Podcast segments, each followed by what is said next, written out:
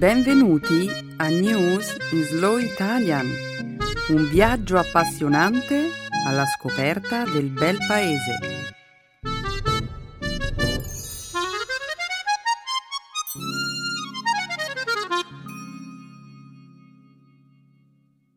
Oggi è giovedì 4 aprile 2013. Benvenuti a un nuovo episodio di News in Slow Italian. Un saluto a tutti gli amici del nostro programma. Ciao Alberto.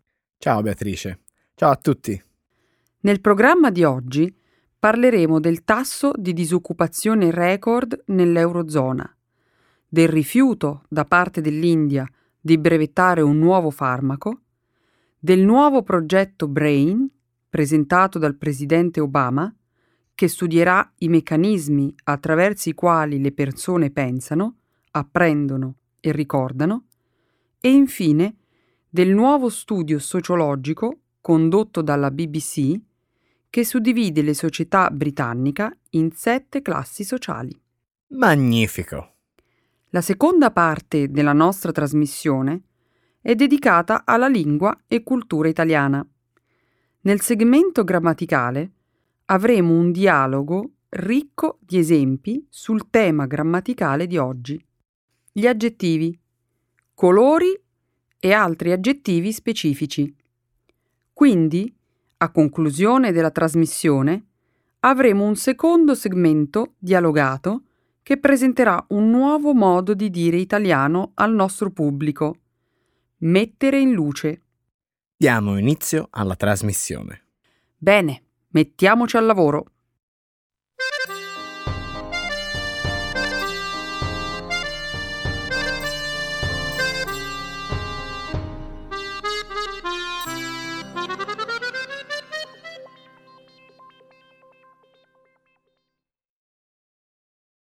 Nell'Eurozona la disoccupazione colpisce il 12%. Martedì scorso i dati ufficiali hanno mostrato che la disoccupazione di tutti i 17 paesi dell'Unione Europea è balzata al 12%. Questo è il numero più alto da quando la moneta euro è stata fondata nel 1999. 1999. Nel mese di febbraio la disoccupazione è salita a 26,34 milioni di persone nei complessivi 27 stati dell'EU.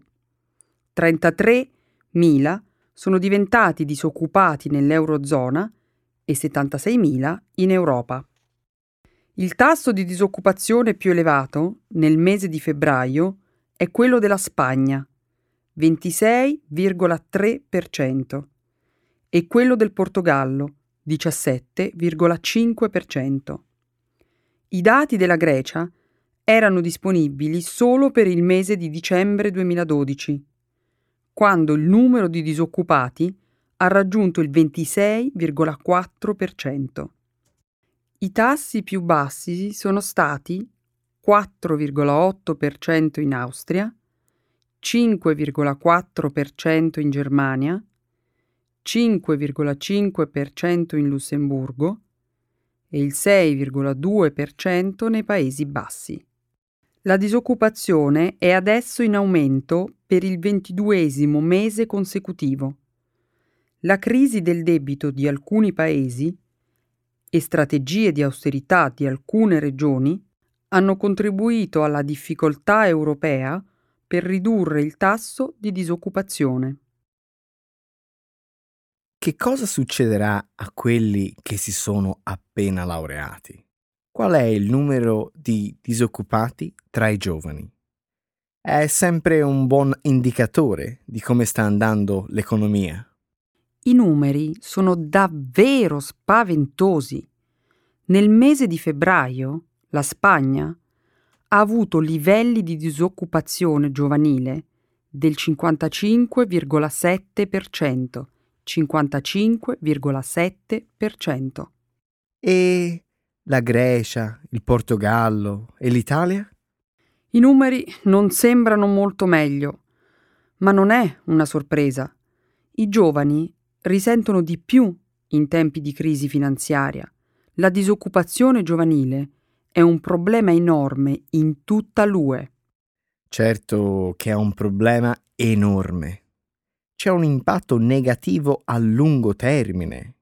I giovani lavoratori adesso non fanno esperienza di lavoro e non acquistano competenze, diventando così meno competitivi sul mercato del lavoro in futuro.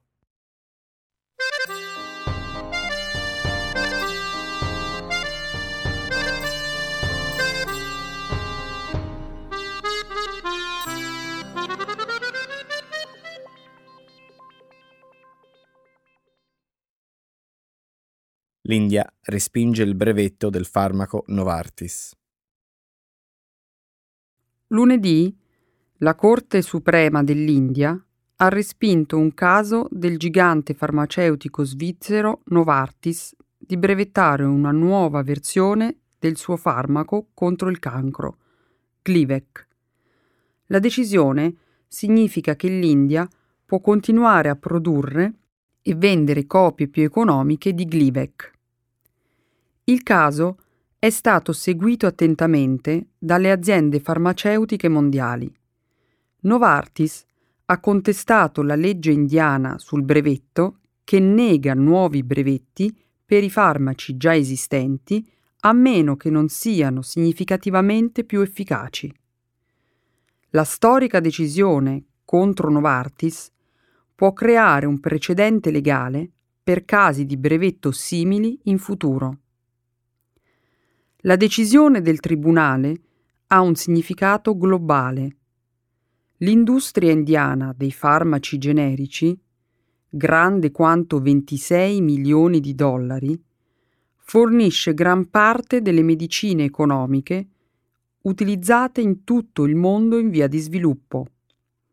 Attivisti sanitari dicono che la decisione assicura che i pazienti poveri di tutto il mondo avranno accesso alle versioni più economiche dei farmaci salvavita. Quanto è economico un farmaco generico? La differenza è molto significativa. Glivec della Novartis, per esempio, costa circa 2.600 dollari per paziente per 30 compresse per un mese di uso. Ma il farmaco generico corrispondente viene venduto in India per soli 175 dollari. Questa è una differenza enorme. Come può essere così grande la differenza? Le aziende farmaceutiche spendono molti anni e un sacco di soldi in ricerca e sviluppo per ottenere un farmaco innovativo per il mercato. Il prezzo del farmaco originale è alto perché la società ha bisogno di coprire i soldi spesi ed ha anche bisogno di investire nella ricerca e nello sviluppo dei farmaci futuri. Sì, sembra giusto che i nuovi farmaci costino di più. Il brevetto salvaguarda la proprietà intellettuale dell'azienda. Di solito dà all'azienda 20 anni di diritti esclusivi. E cosa c'è dopo? Dopo 20 anni? Sì. Beh, una volta che il brevetto del farmaco scade, altre società possono legalmente produrre farmaci generici. Essi sono in grado di fare i farmaci ad una frazione del costo originale perché non fanno costose attività di ricerca e sviluppo. È sicuramente bello quando più persone hanno la possibilità di ottenere farmaci a prezzi accessibili. Ma forse non aiuta ad ottenere i farmaci nuovi e migliori per i pazienti. Questa effettivamente è una preoccupazione. Le aziende farmaceutiche non collaborano con le aziende generiche indiane o di altro tipo per fare ricerca e sviluppo innovativi se non hanno una protezione della loro proprietà intellettuale.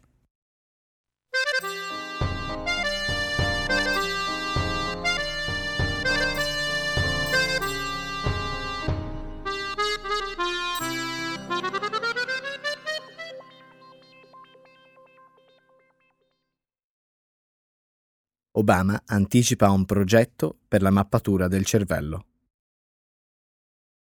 Lo scorso 2 aprile il presidente Obama ha annunciato un nuovo programma di ricerca sul cervello umano.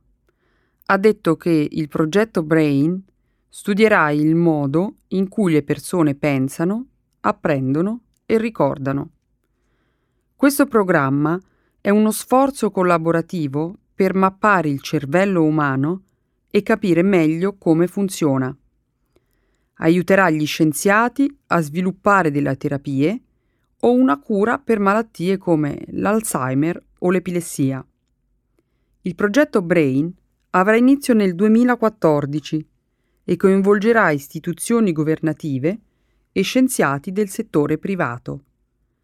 Il governo degli Stati Uniti investirà circa 100 milioni di dollari nel programma nel 2014. Un immenso mistero è in attesa di essere svelato, ha detto Obama. Noi esseri umani siamo in grado di identificare galassie lontane anni luce. Sappiamo studiare particelle subatomiche, eppure non abbiamo ancora svelato i misteri di quel chilo e mezzo di materia che abbiamo tra le orecchie. Obama ha menzionato il progetto di ricerca sul cervello nel suo discorso sullo Stato dell'Unione in febbraio. Ogni dollaro che abbiamo investito nella mappatura del genoma umano ha creato 140 dollari di nuova ricchezza per la nostra economia, ha detto Obama il 12 febbraio. Oggi i nostri scienziati stanno mappando il cervello umano per dare risposte a malattie come l'Alzheimer.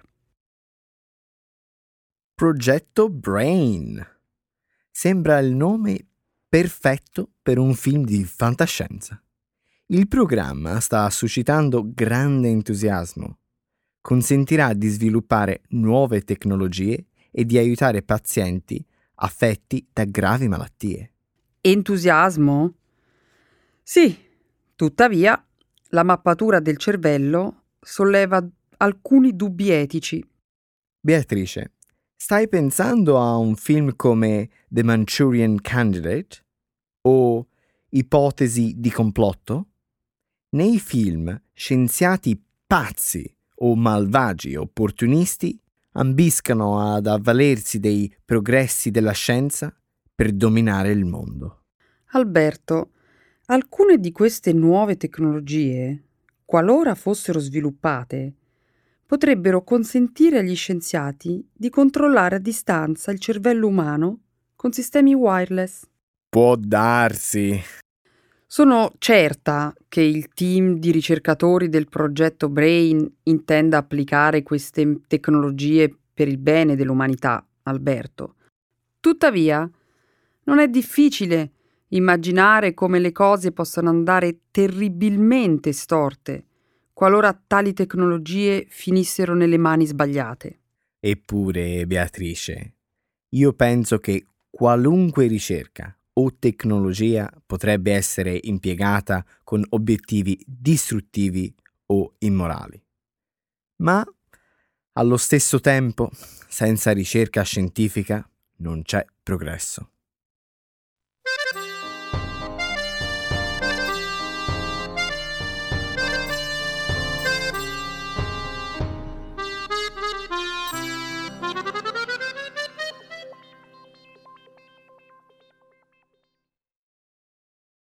Società britannica da oggi divisa in sette classi sociali. I risultati del sondaggio sulle classi sociali nel Regno Unito, commissionato dalla BBC, sono stati pubblicati lo scorso martedì sul Journal of Sociology. Oltre 161.000, 161.000 persone hanno preso parte alla Great British Class Survey, lo studio più completo mai realizzato sulle classi sociali nel Regno Unito. I risultati indicano che le tre categorie tradizionali, classe operaia, media e alta borghesia, sono obsolete e sono applicabili solo al 39% della popolazione. Il nuovo modello suddivide la popolazione britannica in sette classi sociali, passando dall'elite in alto al precariato in basso.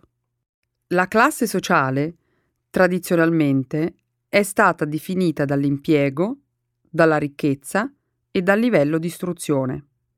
Tuttavia, questa ricerca sostiene che tale modello è troppo riduttivo, implicando che la classe sociale ha tre dimensioni, economica, sociale e culturale.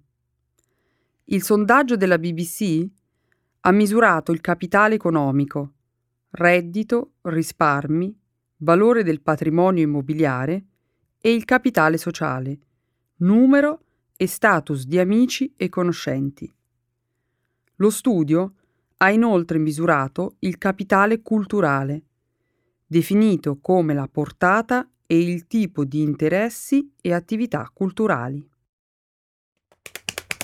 E le nuove classi sono? Ok, dall'alto in basso. L'elite, il gruppo più privilegiato del Regno Unito. Opulenza e connessioni. Sì, questo gruppo è al più alto livello in tutte e tre le dimensioni. Numero 2. La classe media consolidata. La seconda, in ordine di ricchezza, con un alto punteggio in tutte e tre le dimensioni. Il numero 3. La classe media tecnica. Come si differenzia dalla classe media consolidata? La classe media tecnica è un peculiare nuovo gruppo sociale, numericamente limitato, economicamente agiato, ma con un basso capitale sociale e culturale. Si caratterizza per il suo isolamento sociale e la sua apatia culturale. Ok, ho capito. Numero 4. I nuovi lavoratori benestanti. Un gruppo sociale giovane, socialmente e culturalmente attivo con un moderato livello di capitale economico.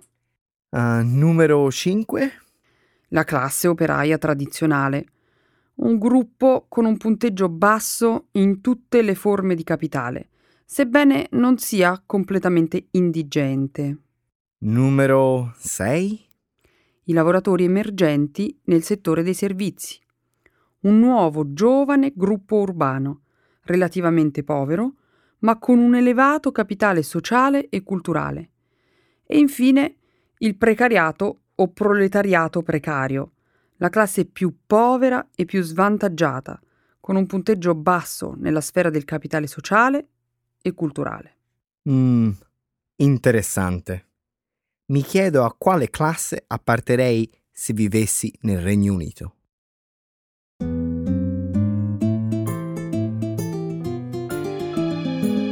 Adesso la grammatica.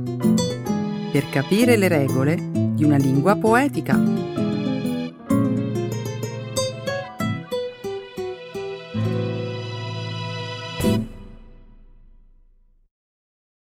Colors and specific adjectives. Alberto, devi assolutamente andare al cinema. C'è una rassegna di film italiani in bianco e nero bianco e nero. Fatti prima dell'invenzione del HD? No, grazie. E poi sono al verde. Guarda che alcuni sono bellissimi. Non ti preoccupare, te lo compro io, il biglietto. Grazie, ma è proprio il bianco e nero che a me non piace. E perché? Non è reale. La vita di tutti i giorni non è in bianco e nero. Ci sono colori ovunque, eh, dal cielo blu ai fiori rosa, agli alberi verdi. È vero, la vita è piena di colori. Mi piaci quando mi dai ragione. Mm, ma se parliamo di film, io non penso che siano i colori a far bello un film, bensì i suoi protagonisti, le loro emozioni e le storie che hanno da raccontare. Ho capito, ma non devi essere così dura con i film moderni. Vogliamo parlare degli effetti speciali? Alcuni sono così spettacolari che spesso ti lasciano senza fiato. È vero, ma se togli tutti gli effetti speciali, cosa ti rimane? Nulla. Le trame sono ridicole. Ma di cosa stai parlando? Sono meglio le tue pellicole in bianco e nero? Hai mai visto Avatar in 3D? Certo. E tu hai mai visto Ladri di biciclette? No. È un classico del 1949. Così vecchio. Impensabile per me vedere questo film. E su questo ti sbagli. È un film incantevole. Ma sentiamo, chi è il regista? Fellini? Mm, no, è di Vittorio De Sica. Non lo conosci? De Sica? Mm, non credo. È un'icona del cinema italiano del dopoguerra. Pensa ai suoi film. Hanno vinto quattro volte l'Oscar come miglior film straniero.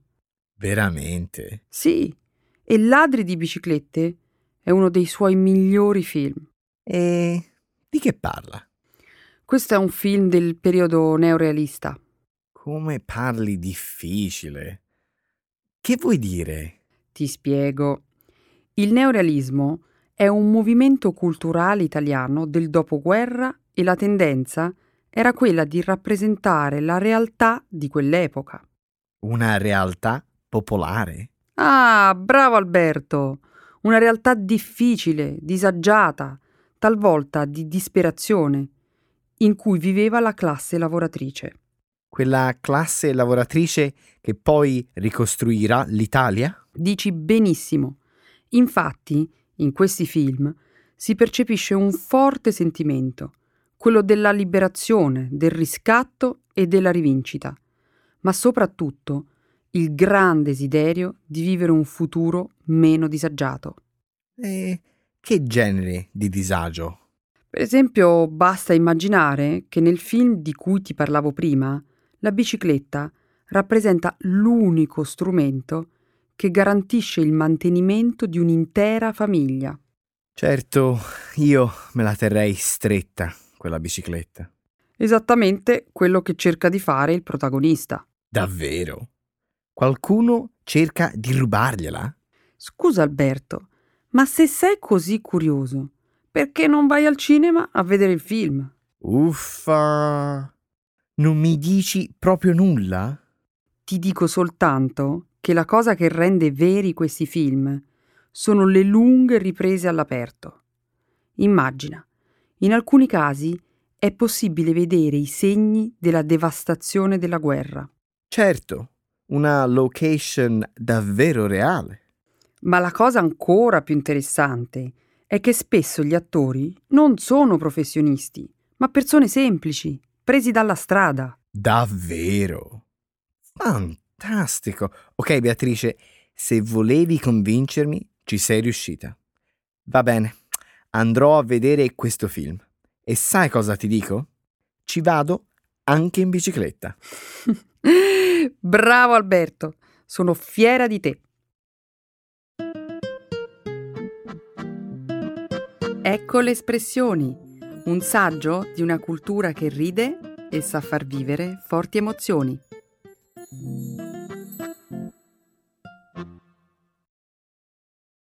Mettere in luce. To bring to light. Beatrice, guarda, ho un regalo per te. Che carino che sei. Cosa mi hai portato? Sono delle piccole uova ricoperte di cioccolato al latte. Mmm, ma sono gli ovetti della Kinder. Che buoni, grazie. Ero sicuro che ti sarebbero piaciuti. Questi ovetti mi fanno ricordare di quando ero bambina e di quando per Pasqua ricevevo appunto le uova di Pasqua. E uova di che?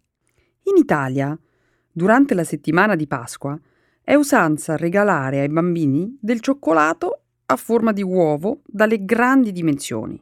Buoni. Povero me, che cosa s'è persa la mia infanzia. Pensa che i bambini adorano queste uova perché una volta aperte ci trovano dentro una sorpresa, che solitamente è un piccolo gioco. Beatrice, sai una cosa? Non sono mai stato in Italia durante la settimana di Pasqua e devo mettere in luce la mia impreparazione sull'argomento. Davvero? Alberto, ma sei fuori di testa. Devi assolutamente tornare in Italia durante la settimana di Pasqua. Perché proprio a Pasqua? Beh, devo mettere in luce il fatto che Pasqua è una delle festività più importanti della nostra tradizione. Beh, questo lo sapevo già. Dimmi qualche cosa in più. Forse non sai che questa è una festa antichissima, che nel tempo si è arricchita di significati religiosi e pagani. Che tipo di significati non religiosi? Beh, per esempio, il gesto di regalarsi le uova è una tradizione pagana molto antica, tramandataci dalle civiltà più antiche. Addirittura. E perché proprio le uova? Le uova simboleggiavano la fertilità della natura, il proseguire del ciclo della vita, ma soprattutto vogliono mettere in luce l'idea della rinascita. Prima parlavi di significati religiosi, giusto? Esatto. Cosa si fa in particolare di religioso? C'è un evento particolare? Qualcuno diverso dagli altri? Sono tanti gli eventi che accadono nei giorni che precedono la domenica di Pasqua. Tipo? Tutta l'Italia, da nord a sud, scende in piazza per le strade, dove vanno in scena tantissime rappresentazioni religiose di tutti i tipi. Quindi un live show? Esattamente. In quei giorni è un susseguirsi di processioni, feste popolari, spettacoli sacri e tradizioni folcloristiche. Bellissimo. E il cibo? Avrà la sua importanza, vero? Ovviamente. Il cibo fa da protagonista la domenica, come a Natale. Le famiglie e i parenti si radunano per festeggiare portando a tavola piatti deliziosi. Anche noi in famiglia facciamo un grandissimo pranzo la domenica di Pasqua. Come vedi, metto in luce che anche noi rispettiamo fedelmente la tradizione. Ma la cosa che forse non saprai è che in Italia si continua a festeggiare anche il lunedì successivo. Ancora festa? Meraviglioso. Lo dico sempre che prima o poi devo trasferirmi in Italia. E faresti benissimo, perché ti divertiresti tantissimo a festeggiare la Pasquetta o lunedì dell'Angelo. È così che si chiama questa festa? Sì, e per tradizione tutti trascorrono la giornata in compagnia degli amici o della famiglia, con una tradizionale gita scampagnata o picnic all'aperto. Beatrice, che dire. Oggi hai messo in luce il fatto che devo imparare ancora molto sull'Italia e sugli italiani. Sei una risorsa preziosissima.